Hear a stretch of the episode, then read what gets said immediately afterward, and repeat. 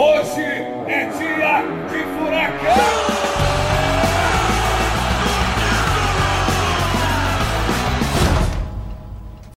Fala, torcedor atleticano! Seja bem-vindo a mais um episódio do Furacast, o podcast oficial do Clube Atlético Paranaense.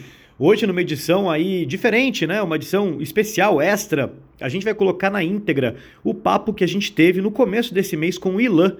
Você já deve ter visto aí no Facebook do Atlético Paranaense que a gente lançou um vídeo do É os Piá, parte 1 e parte 2, com o Ilan, e veio desse papo que gravamos no começo do mês, eu e o Bruno Baggio. Então o papo tá tão legal que a gente resolveu colocar hoje na íntegra para os ouvintes do Furacast. Por isso eu estou gravando esse áudio agora sozinho, de abertura, de cabeça. Não teremos o tradicional olá para Cauê Miranda, o homem da voz rouca, porque ele não participou. E o Bruno não está comigo aqui agora, apesar de começar e fazer essa gravação que vocês vão ouvir a partir de agora no Furacast. Eu espero que vocês gostem bastante desse papo com o Ilan. E não se esqueçam, amanhã temos mais Fura Drops com a presença de Cauê Miranda, de Bruno Baggio, minha do Marcel Belli, é, com mais conteúdos e curiosidades e resenhas para você torcedor atleticano. Então, aproveite o papo com o Ilan e até amanhã. Aquele abraço. Ah, só para vocês saberem, o teto da arena tá fechado, viu? Agora são 2h51 da tarde, dia 28 de maio, quinta-feira. Não se perca no tempo, viu? Não se perca no tempo, torcedor atleticano. Aproveite o papo aí. Valeu, aquele abraço. Vambora então, Marcel Bélio. Você que vai ser o mestre de cerimônia hoje, Bruno? Ah, vamos começar uh, já então a bater o um papo. Depois a gente adequa aos nossos conteúdos aí. Então, beleza. Então, fechou. Bom, Ilan, então, prazer receber você é, aqui com a gente para falar com, com a torcida atleticana. É, você está aí na França e conta para o pessoal onde você está, o que, que você anda fazendo, só para a gente começar e contextualizar o pessoal. Não, beleza. Primeiramente, bom dia e bom a todos aí, né? Você, e o Marcel também, toda a torcida atleticana. Eu tô em Saint Etienne, do lado de Saint Etienne eu moro. É uma cidade que é a uns 50, 60 quilômetros de Lyon, né? O maior rival aqui é, do Saint Etienne é o Lyon. Né? É, é uma cidade pequena, então a gente não tem, é, por conta dessa pandemia, não tem muito impacto, né? É, tem a calma, né, que fica ainda mais calma na cidade, mas assim, nível de, de contagem, contagem, né, é, das pessoas que, que estão com o coronavírus tem muito pouco, né? A realidade hoje é essa, mas é chato. É chato, tá ficando pesado, porque a gente vai ter que ficar aqui. E o pessoal aqui realmente é, procura seguir a letra, né? O que o governo fala. E vamos estar tá confinado aí até o dia 11 ainda. É, né? Aí na França uh, tem a lei, né? Que não pode sair tudo mais, é isolamento de verdade, né? Aqui no Brasil a gente não tem isso ainda. O pessoal tá em casa, mas assim, não é proibido sair tudo mais. E conta pro pessoal por que, que você escolheu ficar por aí depois que você se aposentou. Você jogou tantos anos aí, mas conta pro pessoal por que, que você escolheu. Então, minha esposa é daqui, né? A gente se conheceu em 2006 aqui, né? Quando eu estava no Santa Etienne. E a gente deu uma rodada pelo mundo aí também. Fomos para Inglaterra, voltamos para o Brasil, fomos de novo para para a França, viemos aqui né, realmente não para a França, e é a região onde ela morava, né? Onde ela morava, e onde a gente já tinha uma casa, então a gente resolveu voltar para cá. Mas eu tô todo ano no Brasil, pelo menos duas vezes por ano, estou no Brasil e, e, e, como aqui as coisas são são mais próximas, né? A gente viaja um pouco a, a Europa e minhas filhas também são francesas, então é, por enquanto nada é definido na vida, por enquanto nós estamos aqui. E lá, por que é, filhos? É, é Desculpa, Marcelo, não entendi. Você tem quantas filhas? Tenho duas. Duas. Duas. duas. Vou, vou pagar os pecados. As duas. Agora, talvez eu esteja me atravessando um pouco na pauta, mas não tem como não perguntar isso, porque muita gente já deve ter ligado o alerta quando você falou que o Lyon é o principal rival do Saint-Etienne, porque agora a gente tem um ídolo da torcida atleticana jogando no Lyon, que é o exato. Bruno Guimarães, né? Uhum, é... Talvez não tenha dado tempo ainda, mas vocês já chegaram a se conhecer aí ou não? Não, ainda não, cara. É, na realidade, eu vou até dar um, um aqui, aqui se fala scoop, né? Um, uma, uma informação uh, que, que eu não tinha dado para ninguém. É, antes do Bruno Guimarães vir para o Lyon, eu tinha indicado ele para o Saint Etienne, mas isso há um ano atrás. Ele está, ainda estava no, no aspirante do, do, do, Atlético. Eu fui ver um jogo dele, só que ele tinha machucado, então ele estava sentado ao meu lado. A gente acabou não vendo ele jogar. E outro é o Renan Lodge. Há dois anos atrás eu tinha já falado para eles aqui do Santa Etienne, mas é, realmente hoje o, o Lyon tem um poder financeiro muito maior, né? E com a vinda do, do Juninho, é, eles reativaram essa, claro, né? Essa essa fonte aí no Brasil, coisa que é excelente. Mas é, isso só prova que acho que eu consigo ver alguns bons jogadores. Pena que não vieram para cá. Tem muitos no Atlético, muitos, muitos eu conheço mais, alguns outros que eu também tinha monitorado, né? Vamos ver se a gente consegue trazer um, deles para cá. Mas realmente Olha. a gente não conseguiu se ver ainda, mas ele tem é, uma em poucos jogos. É, o cachorro tá latindo aqui. Ah, não tem problema não. É assim e, mesmo. Pouco, em poucos jogos ele tá com uma moral aqui na Europa. Ele, ele fez os jogos da Champions muito, muito, muito bem. É, eu acho que agora ele vai dar uma, uma queda, por quê? Porque ele vai entrar no ritmo e agora não é mais surpresa o, a bola que ele joga, entendeu? É. Para os outros. Então vai ficar um pouquinho mais difícil. Ele vai ter que ganhar um pouco na questão física, mas é, eu acho que ele veio para o time certo, na verdade. Olha, você vai ganhar mais moral também, porque a próxima indicação sua, com certeza, os caras vão na hora ouvir. Eu só fico preocupado porque você pode indicar alguém do Atlético. Então, ó, cuidado aí, viu, menino? então, você está fazendo esse trabalho aí, Eu cheguei até a ler que você está indicando jogadores e tal. Como que é a tua rotina aí, assim, de trabalho? Então, é, eu adapto os horários, né? Mas eu, eu estava trabalhando diretamente com o Saint Etienne e com alguns outros clubes da Holanda aqui também. É, o problema da, da França é que eles, eles são medrosos, eles, eles demoram para tomar as decisões e isso acaba, como acabou acontecendo com o Renan e com, e com, e com o Bruno. É, se, se eles não, não, você não conseguir convencer eles, o jogador vai para outro clube, né? Mas acontece. Os, os, holandeses são mais abertos, porque já tem uma história maior com, com brasileiros, né? É, recebem muito é, jogadores estrangeiros. Então, eu vou para o Brasil para duas coisas. Uma, para ver uh, os meus negócios que tem aí, minha família, que está toda em Curitiba ainda. E outra, principalmente, para ver alguns jogadores. Tenho bastante contato, muita gente aí, né? É, principalmente com gente antiga do Atlético, que hoje está trabalhando uh, dentro do clube. E isso eu acho muito legal né, ter essa identidade com o clube e voltar a trabalhar no clube. Gostaria de ficar mais próximo uh, do futebol, porque é mais nas, nas janelas né, que a gente consegue fazer isso. Mas ainda, ainda vai, dar um, vai dar certo, porque aqui mudou muita coisa também no clube. Eu já tive convite para voltar, só que caiu agora nessa, nesse coronavírus aí. Tá, tá atrasando um pouquinho. É verdade. quando, quando você estiver por aqui, você tem que fazer uma partida com o nosso time de Masters, cara. Jogar de novo com o Cocito, o pessoal de, de 2001 aí. Então, eu, eu não pude ir na, no, no jogo de comemoração de 2001. E então uh, foi para mim foi foi horrível, né? Todo mundo estava aí, o Douglas Silva, todo mundo. Quer dar bom dia? Quer dar bom dia? Oiê! Essa é uma. Então, é, quando eu vou aí, eu sempre vejo eles. Outra vez eu estava com, estava com o Cocito, é, fui na inauguração do. Aqui, é, não consegui na inauguração da cervejaria do Cabelo. É, então a gente guardou um contato, porque né, falei com o Nem, se encontramos no shopping. Então, a gente guardou bastante contato naquela época. É, realmente foi, foi mágica. Então vamos relembrar um pouco, né, Marcel, da, da carreira do Ilan, da passagem do Ilan aqui. Tem, putz, tem muita coisa pra, legal para a gente relembrar.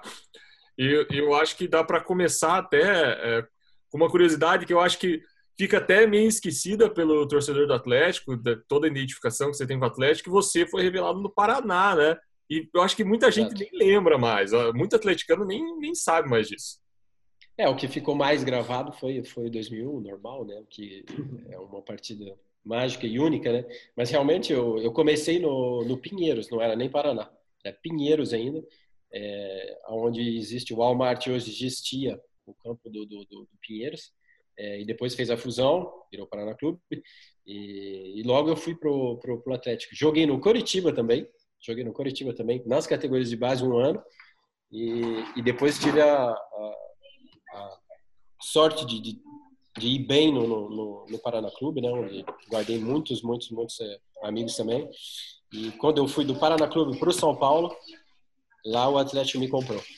Então ele me comprou do São Paulo e lá porque eu queria voltar absolutamente para Curitiba e foi a coisa mais certa que eu fiz porque esse ano eu acho que vai ser difícil montar uma equipe com tanta gente de qualidade, né? E, e tanta gente que se encaixou certo junto, tudo se encaixou. Mas o mas o início dessa temporada que a gente foi é, campeão, as pessoas esquecem também. Eu acho que a gente é, perdeu cinco ou seis jogos seguidos até a troca né, até a saída do, do, do falecido Mário Sérgio e, e, a vinda do Geninho. E, e, foi, uma... e, é legal que 2001 você chega e já no primeiro jogo faz um gol, cara. Como que foi essa chegada e as coisas acontecerem tão rápido assim? Então, eu fui apresentado na arena, né? Eu não lembro que jogo, contra quem foi uh, o jogo. E tava cheio, cheio, lotado a arena. Nossa, foi, foi muito, muito, muito legal. Foi muito bacana ser apresentado. Eu acho que é, foi uma das primeiras vezes, foi inovador, e eu acho que isso que é, que é interessante com a história do Atlético. Tem muita coisa que o Atlético é pioneiro. Isso faz muita diferença, entendeu? Os outros se espelham no Atlético em todos os quesitos. E ser apresentado num jogo à noite, devia ser umas 9 horas, se não me engano, com o estádio lotado, né, a contratação, cara, foi muito legal. Isso deu um deu, deu mais vontade ainda de, de, de acertar o que eu pudesse né, no Atlético e realmente marcar o primeiro gol na, na arena. Cara, é, é difícil. É, eu joguei aqui no, no, no Saint Etienne, joguei em outros clubes, joguei na Inglaterra, mas o que acontecia uh, no Atlético naquela, naquela época era. Não tem outra palavra, era mágica. A gente viu o uh, torcedor. O torcedor, tô falando para elas pararem de falar. viu o torcedor o torcedor do Atlético é fanático. Não, não tem outra palavra também. Cara, é muito legal. É muito legal. E, e assim, é, você esperava que já pudesse conquistar um campeonato brasileiro da forma que foi? E, lógico, fazendo ainda um gol na final foi, foi um negócio muito louco, né? Foi bem rápido, mas o que aconteceu durante, quando a, quando a gente. É, quando, infelizmente, o Marcelo saiu, né? Veio o Geninho, e ele tinha conseguido montar o, o, o time já. Claro, tem aquele negócio da paciência aí no Brasil, perdeu 3, 4, vai embora. Aconteceu por um acaso, mas aconteceu assim. E no meio do campeonato, quando a gente já estava bem na frente e, e quando a gente começou a ir para aqueles playoffs, das finais lá, a gente sabia dentro do, do, quando a gente vinha do, do CT até a arena que a gente não ia perder o jogo. É incrível, eu só senti essa sensação no Atlético. Todo mundo dentro do ônibus estava descontraído. Não é desconcentrado, descontraído né? sabendo que a gente ia jogar com o São Paulo, com o Vasco, eles não iam conseguir ganhar da gente. Eles não iam conseguir, todo mundo sabia disso. Dava para ver no olho do outro. E, e, acontecia sempre. A gente falava, cara, esse ano na Baixada, ninguém vai ganhar da gente.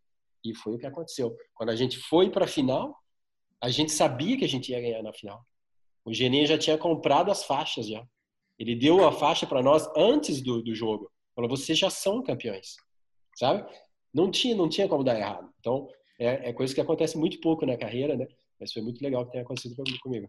Bolinha já contou essa história pra gente, ele já participou com a gente de algumas gravações e para quem escuta o Furacast já sabe, para quem não escuta a gente conta rapidamente aqui. O Bolinha disse que pegou o saco com as faixas, mostrou para vocês e falou: "Olha, ou vocês ganham o jogo e vestem, ou eu vou tacar fogo em tudo nisso aqui depois".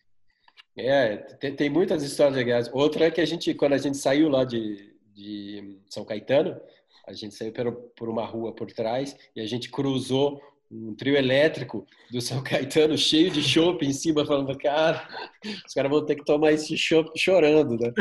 Então, fazer o quê? São coisas engraçadas e realmente nessa toda essa trajetória, cada jogo, cada lugar que a gente ia, é, ia no Rio, ia jogar, a gente tinha é, depois do, do, do, jogo, liberdade de sair um pouco aí, né? E se descontaria se a gente ganhasse o jogo. Cara, a gente fazia de tudo para ganhar, de tudo para ganhar, para a gente poder se reunir novamente, né? Como todas as, as terças ou quarta-feiras que a gente fazia depois do jogo da vitória, churrasco. A gente fazia churrasco toda semana no CT. Era muito, todo mundo ficava, todo mundo participava. Então essa essa união do vestiário e de todos os jogadores juntos, é muito difícil acontecer. Quando acontece, o time é campeão. Armava o videogame lá, então. Nossa, era, era muito, muito, muito legal. Tem muita lembrança boa, muita, muita lembrança boa de todo mundo estar tá participando, que normalmente às vezes tem um grupo, o pessoal é, se dá mais, o outro se dá menos. Ah, vou embora, estou esperando minha esposa. Todo mundo dava o caô. Ah, não, vamos ter que ficar aqui até tarde, tem treinamento, vai ter uma palestra. Era nada, era o churrasco que a gente tinha que fazer. E isso deu muito, muito certo. E você acha que a decisão de é, pegar todos os jogadores e levar para o CT para ficarem todos juntos lá durante um longo período de, de tempo foi determinante para que é, o vestiário ficasse unido, fechado e que também a gente conquistasse esse título? Eu acho que foi uma maneira a mais de poder é, se concentrar e ficar mais focado na última coisa que tinha que fazer, que era a decisão, entendeu? Para que não acontecesse alguma coisa fora é, do CT, dizendo alguma coisa numa panificadora, num posto, sabe? Eu acho que é alguma coisa assim, porque a, a, a gente tinha a consciência de, de, de, que era uma coisa muito importante para o clube e para nós aquilo. É, não é questão de falar que iam sair na noite, não é nada disso. Eu acho que foi e outra foi um prazer a gente ter ficado junto. Isso é que é interessante também.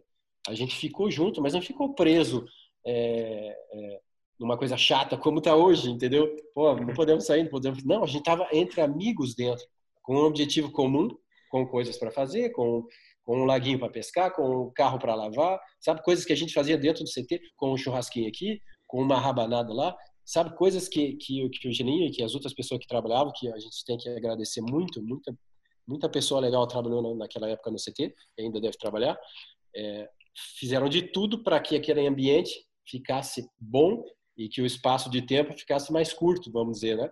É, mas deu muito certo, muito certo. Eu vou continuar com o meu papel investigativo, eu não vou morrer antes de, antes de descobrir isso e vou aproveitar que você está aqui para perguntar, então, quem foi que jogou rojãozinho no quarto do Cocito, Ilan? Cara, não lembro. Não lembro, não lembro porque o eu, eu ficava com o Gustavo. Cara, não, eu ficava com o Gustavo no quarto e o Gustavo ficava muito no, no telefone, na TV e tal, lendo as coisas. A gente quase não saía muito do quarto. Mas tinha o pessoalzinho que fazia uma, uma bagunça ia para lá e para cá, para lá e para cá. Ah, tem muita história. Tem história que a gente não pode nem contar. O Ilan a gente sabe que não foi, então. O Ilan e o Gustavo. Não, não, não, foi, não lembro. Bruno, risco o Ilan da lista. Risco o Ilan da lista. A gente vai Uma continuar menos. com a nossa investigação. Um dia a gente vai descobrir quem jogou o rojãozinho no quarto do Cocito. ah, Ilan, passado esse momento mágico de 2001, que a gente vai recordar para sempre, é, em 2002 você teve uma lesão que te prejudicou bastante, né? Como é que foi isso? Então, tive uma lesão no, no pubis, é, foi tratada, a gente acabou errando um pouco, foi tratado muito tempo como, é, como adutor, mas era ligado ao pubis e, e tive que fazer uma cirurgia no pubis, fiz a cirurgia e tive uma infecção. Tem muita gente que não sabe, tive uma infecção muito grave no hospital e o hospital quis cobrir claro, né? Para não poder dar, para não precisar dar informação na imprensa e tal. Realmente eles cobriram, né? Tudo bem, hoje passou. Mas eu tive uma infecção muito grave que acabei perdendo 7, 8 quilos em dois, dois ou três dias. E, e acabei perdendo quase o ano todo, né? Com, com, essa, com essa lesão. E foi uma coisa difícil para mim, porque no fim desses dias que eu fiquei no hospital, eu não pensava mais em, ah, vou voltar a ser jogador de futebol. Não, eu vou voltar a ter uma vida normal, só isso. Eu só pensava nisso. Então, teve muita gente que falou, pô, ele tá toda hora machucado, mas não foi várias vezes machucado. Eu fiquei uma vez, mas a gente não conseguia achar o que que era. Quando a gente achou, eu fiz a cirurgia. Acabou que não deu muito certo. Depois eu é, me curei disso aí e, e a gente conseguiu ainda fazer muitas coisas boas no Atlético. É, 2003 foi um ano, né? O ano que você mais fez gols. Eu tava, até levantei a ficha que foram 24. Foi o nosso artilheiro do ano e deu até a oportunidade de você ir para a seleção, né? Exato, exato. Foi, uma, foi um período muito bom, muito bom. É. Depois da tempestade vem, vem o sol, né? Então vem um bom tempo. E, e foi realmente um outro, é, uma outra montagem do grupo que estava muito boa. É, no ano da, depois quase a base toda ficou e a gente foi para a Libertadores, acabou ficando em segundo, só que eu já tinha ido embora. Mas realmente essa, esse ano permitiu é, ter essa passagem pela, pela seleção não era uma boa hora para passar na seleção, porque tinha Ronaldinho, Ronaldo, Adriano, mas, cara, foi muito, muito, muito interessante, muito legal. Muito legal poder representar o país, ainda mais a, com, com, essa camisa do Brasil. É, podem falar o que for, mas é, não tem o mesmo peso que qualquer outra. Tem essa camiseta guardada aí? Tenho, tenho. Tá em, em Curitiba. Tá em Curitiba. Ah, tá aqui? Tá aqui em, tá Curitiba? em Curitiba? Exato. Sensacional. E aí foi em 2004 que você foi vendido pro, não sei falar. Sochô. Sochô. Sochô. Sochô. Exato. Sochô, né? E aí depois você ficou um bom período no Saint Etienne, que uhum. é um uhum. clube que pelo jeito você também guarda no seu coração. E depois teve uma oportunidade no West Ham, né? Isso. É, como foi todo esse período aí para você sair de Curitiba, então, que, é a sua, que é a sua cidade natal, ir para um uhum. país novo, né? Então, conhecer aí um, um, país novo e aí acabar indo depois para a Inglaterra? Então, a, a, passagem, a passagem aqui, é, eu sabia que eu ia ter que sair é, do Brasil. É, tive essa oportunidade no clube médio, que é o Sochô, né? Mas eu falei, pô, é um clube de entrada é, para poder se adaptar, pode ser uma coisa boa. É, acabei me adaptando bem rápido, aos oito meses eu já falava francês, né? O fato, o fato de ficar sozinho, você tem que aprender, né? E eu me interessava bastante também a cultura do país, e, porque a maneira mais rápida de se, de se integrar é poder falar, né?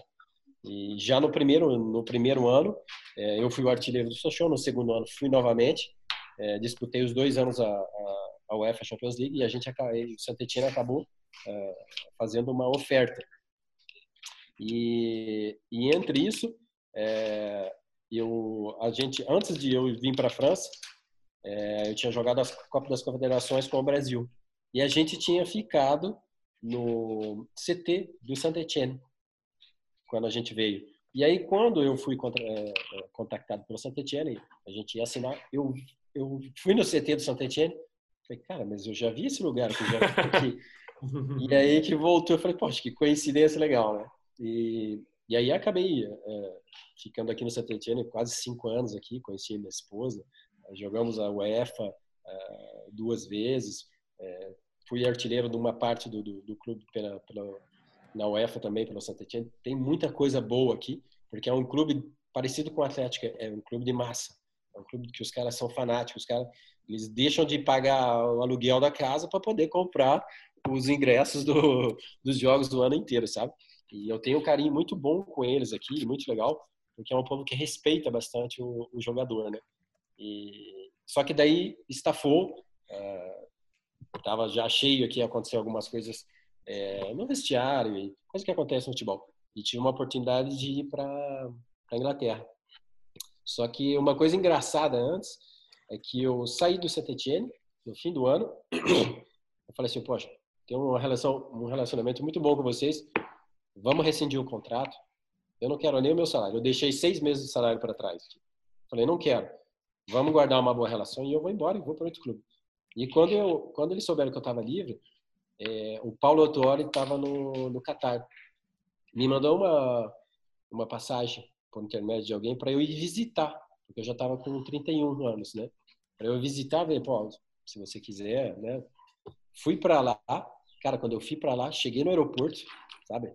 Qatar Airways, é, é, classe executiva. Os caras colocaram a, o cachecol no, no aeroporto já. Falei, nossa, que é isso? Cachecol. Começaram a fazer foto. cara, caí numa fria, né? Fui lá e eu já tinha algumas informações que o Bruno Arma, hoje é mais diferente, mas antes era mais complicado, sabe? E, e os caras falaram assim, é, quando você for lá, deixa um passaporte que não está válido. Se você quiser sair do país e não conseguir, eles vão bloquear teu passaporte. Cara, aconteceu exatamente isso. Caramba! Fui falar com o Paulo Tuori, cara, cara espetacular, sabe? Só que eu falei, cara, não, não vai dar. Eu pô, tô saindo de um clube de massa que tem média de 30 mil por, por, por jogo. Fui ver um jogo deles, tinha três ou quatro pessoas. Cara, horrível, horrível. Sabe, você quando você já passou da fase de jogar e você fala, pô, vou ganhar um pouco mais de dinheiro depois, né? Tudo bem, mas eu não estava nessa fase, eu estava na fase da, da competição, sabe? E agradeci ele, cara, foi muito gentil comigo lá. E, e daí o, o shake do clube me pegou numa salinha e falou: senta aqui. A gente conversando em inglês. Daí ele falou assim: quanto você quer? Eu falei: não, eu não quero dinheiro. Né? Eles estavam em dois, ele e o pai dele. Eu falei: não, eu saí do Santa Etienne e tal, vim pelo convite, agradeço pelo convite e tal, mas acho que não está na hora de assinar. Assim, assim. Quanto você quer? Me dá um número aí. Me dá uma caneta, escreve o um número aí. Pode escrever quanto de zero você quiser. Falei, não, não, não é essa a questão. Não é a questão do dinheiro, é a questão da competição, assim, assim. E teve o, o, o pai, que era o mais antigo, não é, aceitou, falou, tudo bem, não quer assinar, não quer assinar. E o outro, que era mais, mais jovem, não gostou. Porque eles têm essa coisa lá, né? Com o dinheiro a gente compra tudo, né? E, e aí saí meio com, com o rabo entre as pernas lá. Falei, poxa, né? Os caras não gostaram muito. Fui pro hotel, no outro dia tinha uma, uma reserva para voltar. E tinha o meu passaporte na recepção do, do hotel. Falei, pô, será que os caras bloquearam o meu, meu passaporte? Fui lá receber meu, meu passaporte, né? Pedi para fazer o, o, o check-out. O cara fez assim, não, não tem passaporte nenhum aqui. Eita! Tá bom. Peguei um táxi, só que eu tinha dado um passaporte brasileiro vencido. E eu fiquei com o meu italiano, que eu tenho um passaporte italiano, comigo. E fui para o aeroporto pegar o, o, o avião. Passagem é, cancelada. Aí de lá eu recebi, na, na madrugada eu recebi um, um convite do Ham. Daí de lá eu comprei uma passagem e fui direto para Londres, sabe? Mas é uma coisa engraçada hoje. Meu, você tipo saiu fugido. Exato, que, exato. Que perrengue. Eu... Cara, que surre... cara, que surreal isso. Se eu tipo... tivesse, cara, se eu tivesse deixado o meu passaporte italiano, tava, tava preso lá. Não ia sair, ia sair quando eles quisessem me deixar sair, sabe? Só que eu né, eu tive essas informações antes, até de muitos outros jogadores que foram para lá, até um do Santetienne brasileiro que foi, é, Nivaldo chama o zagueiro, e, e que teve que ficar as férias todas deles. É, ele não pôde voltar para o Brasil. O contrato dele tinha um ano e meio.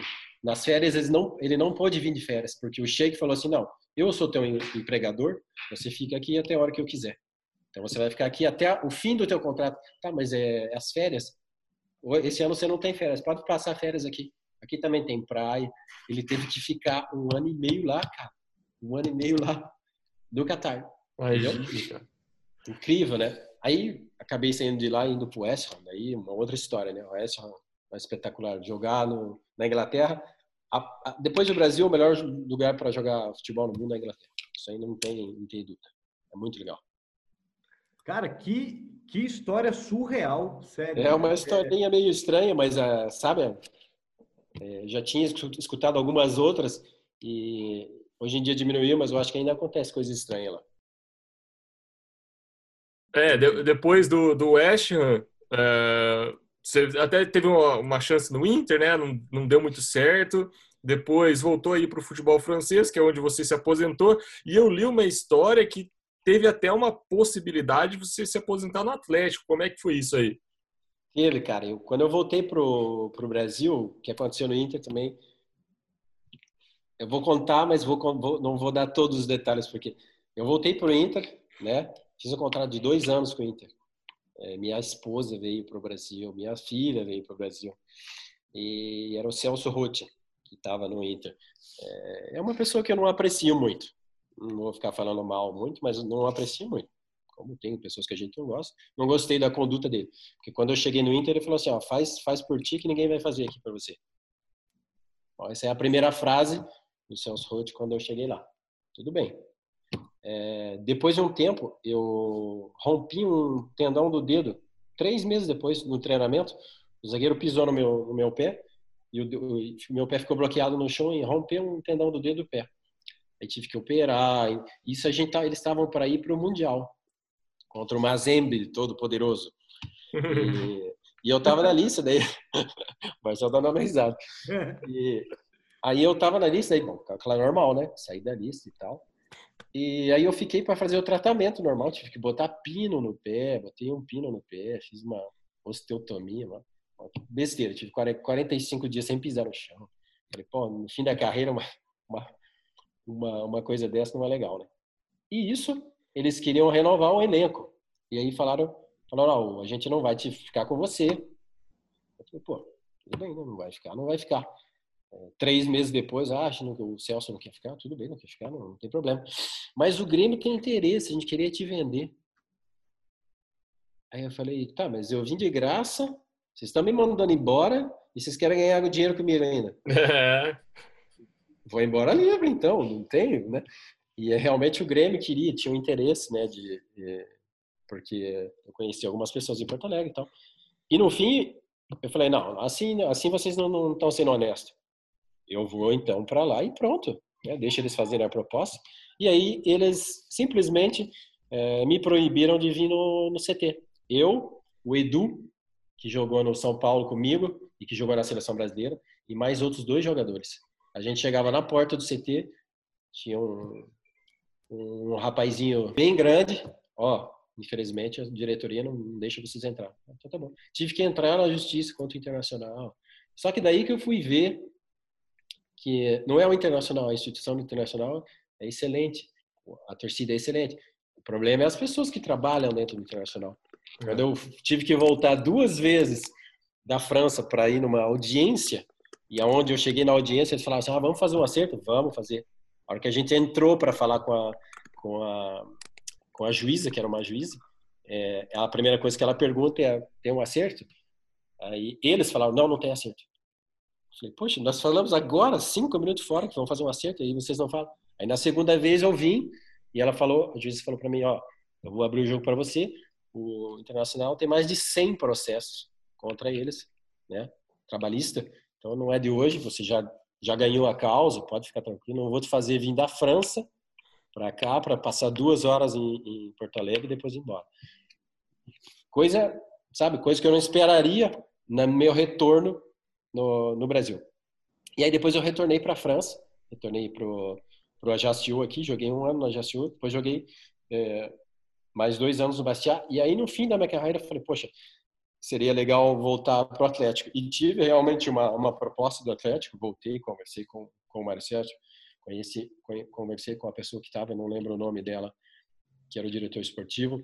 É, só que por, por uma questão familiar, tive que trazer minhas, minhas filhas que estavam escolarizadas. Realmente não falei, poxa, vou ter que fazer uma escolha difícil, porque até o que ele falou para mim foi assim: você vem aqui, joga, a gente faz uma festa, você termina aqui, cara, seria. Esse é, é um é uma coisa que eu que eu, não é um remorso, mas é um eu esqueço as palavras. É, é, uma coisa assim que eu queria fazer e não consegui fazer na minha carreira, era voltar de novo, botar os pés na, na arena, no gramado da arena, né, e jogar pelo Atlético, mas fazer o quê? É coisa que a gente não pode concretizar 100%. Ah, mas você mora nos nossos corações e isso é super importante. Bom. Você está eternizado na história do Atlético Paranaense. Você ganhou o Campeonato Brasileiro. Então, assim, seria sensacional se você também pudesse ter encerrado aqui essa história tão bonita. Mas é uma história que já está marcada. E eu preciso te fazer uma, uma pergunta, já que a gente estava falando sobre a sua história no Inter. Assistiu aí a final de 2019? A de 2019 no. Sim, sim, claro. Claro. Assistiu, mesmo, mesmo estando aí na França, conseguiu ver o jogo? Consegui ver depois, mas consegui ver. Foi uma, uma aula, né, que eles levaram, né? Principalmente o, o último gol, que foi o Cirino que fez a jogada, foi, foi uma aula. Então, é, a, o pessoal às vezes fala que os clubes de, de Porto Alegre às vezes estão acima, não estão acima do Atlético, não. Estão no mesmo patamar, hoje menos hoje menos. Pela estrutura e pelo planejamento, como eu dizia que o Atlético é pioneiro, é pioneiro em muitas áreas, muitas. No planejamento é uma delas também. Porque de gol bonito o senhor entende, né? Não tem como não falar aí de um gol de bicicleta contra o Coritiba. Tem uns aí. Tem um aqui de bicicleta que eu ganhei o gol mais bonito da, da França aqui. Ah, é? É, vou, vou te mandar o link aí você dá uma olhadinha qual que é o mais bonito. Cara, Quantos gols de bicicleta você fez na sua carreira? É. Cara, se eu não me engano, um, uns, três ou quatro. Tem um contra o Cruzeiro também, que é na época do Paraná. É, tem o do Atlético contra o Curitiba, que aquele foi, foi uma coisa legal, que fizeram até uma, é, uma brincadeira com o Mastercard, que você pode comprar, o que você não pode. e ficou muito legal. E, e, tem um aqui que eu acabei ganhando o prêmio do maior, do gol mais bonito da, da liga. Legal. Olha só, o gol mais bonito da liga. Que sensacional. Mas para mim vai ser o gol contra o coche de bicicleta, tá? Que ótimo. Para mim também, então. E, e Eila, se você fosse escolher aqui os gols que você fez aqui no Atlético, qual que para você é o inesquecível? Cara, pela, pela força de, de a intensidade, eu acho que o gol da final, que foi o primeiro, parece que você está voando, né? Parece que não, não, não bota mais o pé no chão. Mas tem um, um ou dois gols contra uh, o Flamengo, se não me engano. Não, o Corinthians na chuva, chovendo bastante. Ah, a cavadinha lá, né? É, cara, foi uma coisa muito boa porque a gente também conseguiu uh, eliminar completo assim uma equipe que era muito boa e que era forte. Naquele dia. Aquele dia você fez três, né, cara? Três gols, né? Famoso hat-trick do Ilan. É. Exato. Teve hat-trick também contra o Flamengo, que a galera lembra bastante. Também, também. Esses foram um dos, assim, um, os gols naqueles dois jogos foram foram foram muito importantes para mim e foram e foram marcantes. Né? E assim, entre o da bicicleta e a cavadinha, ou qualquer outro, qual que você acha que foi o mais bonito teu gol aqui? Cara, eu acho que não foi nem no Atlético, eu acho que foi, foi um outro gol que eu fiz no Paraná, que, que é esse mais ou menos que eu estou citando contra o Cruzeiro, mas eu acho que a cavadinha fica por uma coisa assim, que é uma coisa sutil e é uma coisa que você tem que pensar rápido, uh, então eu acho que fica isso aí. Junto com o da final, que em emoção não dá para comparar. É verdade. Ilan, e se fosse para você escolher um parceiro só de ataque entre todos que você jogou no Atlético, quem você escolheria? Cara, um só de ataque vai ser difícil. Mas eu acho o eu acho que o o Alex Mineiro era mais completo. Uh, o Kleber era finalizador, era matador, matador, matador. Cara, gente boa demais, as parceiraços. Mas para você jogar do lado, o Alex Mineiro é, ele ele tinha um, um, avanço assim sobre a, sobre a jogada. Ele, você não precisava pedir para ele a bola. Você só se enfiava no, no espaço e ele sabia onde é que onde é que ele tinha que jogar. E isso facilita muito. Você não precisa utilizar energia para começar a chamar o teu parceiro. Ele sabe onde é que você está, ele sabe onde é que você vai ir. E, né? Então isso a gente ganha um avanço sobre o, sobre o adversário também. Sensacional. E, e, e, no futebol em geral, Ilan, se fosse você escolher um parceiro, um cara que você jogou é, no mesmo time, ou enfim, na seleção, quem que você escolheria? Cara, tem tanta gente boa, porque eu peguei uma, uma transição, mesmo no Paraná Clube, onde eu joguei com jogadores que não existem mais é, em nível de talento, entendeu? É, no próprio São Paulo, a, a época do São Paulo, tinha a Raí, é, tinha a França, tinha a Souza, é, cara, tinha é, Fábio Aurélio, tinha, muita, muita gente boa, mas muita mesmo. E um cara que era excelente e que era fora de série era, era o Souza também. Nós jogamos juntos no São Paulo e depois se reencontramos no Atlético. Esse era, era outro jogador que, que para mim, é a essência do futebol brasileiro. Talento, né? não talento físico, mas talento com a bola e talento é, racional é impossível achar hoje em dia tem uma evolução do futebol, mas hoje em dia a gente evoluiu muito na parte física, né? Na parte técnica perdeu um pouco. Esse era o tipo de jogador que com os olhos fechados ele sabia onde você estava. Para jogar com um pessoal desse, cara, é, tem que ter é, é, muito fácil, é muito fácil. Até o jogador mais mais é, baixo de baixo nível vai conseguir jogar porque o cara sabe o que tem que fazer, ele sabe onde é que você tem que ir. Então, é, é o caso do Alex também, né? Jogamos, é, não jogamos juntos, jogamos na base do Curitiba, mas é um jogador que a gente jogou contra e que eu admirava sempre porque ter jogador desse tipo do lado facilita muito o trabalho, muito, muito. Então fica aí o Souza, o nome do Souza, como, como, como vários outros, até alguns aqui também, uns africanos aqui, é, do estilo do Okocha, que eu joguei aqui, é, sensacionais também. Legal. Ilan, o Atlético vem se destacando nos últimos anos e conseguindo conquistas inéditas e também revelando grandes talentos, fazendo com que a gente tenha uma repercussão cada vez maior, inclusive fazendo jogos históricos como 3 a 0 em casa no Boca Juniors, é, o que nos enche de orgulho. Você aí morando na França, É, e você viu é, ou ouviu falarem mais do Atlético Paranaense pela imprensa? Você viu que a gente acabou ganhando um, um pouco mais de força aí ou ainda não? Então, aqui na mídia em geral não, se fala. Onde se fala muito é, são nos bastidores. Quer dizer o quê? Quando eu vejo jogadores para o Saint-Etienne ou para outros clubes, eu tenho contato com o scout do Bayern, com o scout do, do Manchester, com o scout do, do Vila Real, do Real Madrid. E quando a gente fala de nomes de jogadores, os caras já sabem. Ah, do Atlético Paranense.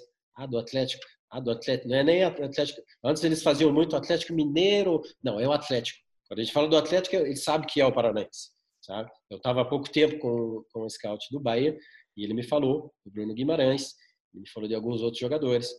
É, eles sabem aonde vir buscar o jogador. Mas uma coisa que a gente tem que é, dar ênfase aí é o trabalho do Atlético de buscar os bons jogadores. Isso é muito difícil. E eu acho muito interessante eles terem também é, conseguido trazer esses antigos jogadores que têm essa, essa, essa ligação forte com, né, com, com o Atlético, que foram campeões, que passaram, que tiveram boas passagens. É, isso conta muito, isso conta muito para o clube, porque amanhã depois eu venho trabalhar no Atlético, é com prazer que eu venho trabalhar. Claro que é para ganhar o seu pão de cada dia, mas é com prazer e com vontade de fazer coisa boa. Aonde eles são muito fortes são na hora de buscar o jogador. O Atlético buscou muitos jogadores que ninguém conhecia. No Goiás, no Londrina, no... chega no Atlético, se fazem e aí abre o mercado mundial para o Atlético. O Atlético é um dos clubes que vende mais jogadores e mais caros é, no, no mundo hoje. Então, é, é uma referência no Brasil, acima do, do, do, eu acho que em, em, termos de número de jogadores que saírem todos os anos, acima dos grandes Flamengo, Corinthians, acho que eu, né?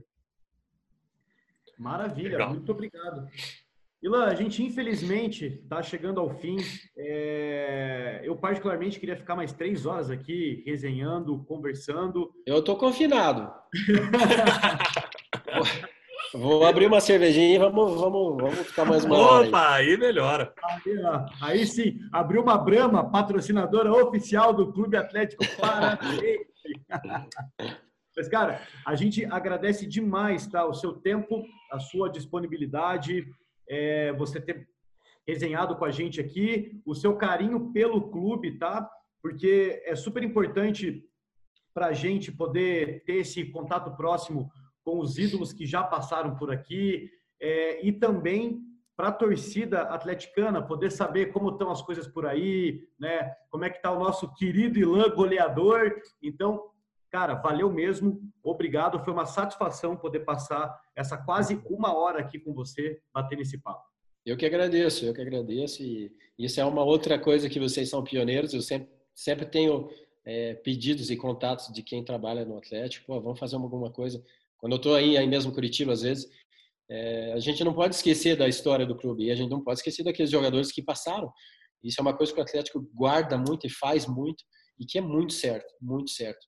É, cada ano a gente cria uma história e deixa alguma coisa no, no, no, eh, na história desse clube.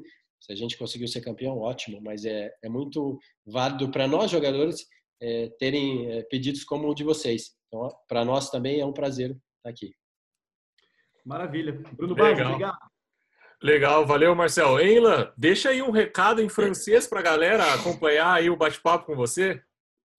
Será que eles vont entender? Aí bota no, é, no Google. A gente né? coloca, é, colocar uma legenda, alguma coisa. Cara, c'est tá só chama essa ideia, Bruno. Vamos mandar là. Salut tous les supporters de, de Atlético. J'espère que vous allez bien, que vous êtes bien confinés, mais que vous pouvez regarder les podcasts et, et, euh, et cette interview. C'est pour vous. Euh, je suis très reconnaissant de tous les supporters et de toutes les années qu'on a passé ensemble. Et vive o Furacão! Legal demais, cara. Muito bom. Bruno. Agora, agora você se vira para ah, traduzir. Dá um jeito, dá um jeito. Certeza que ele falou vivo furacão, cara. Ah, tá bom de tradução.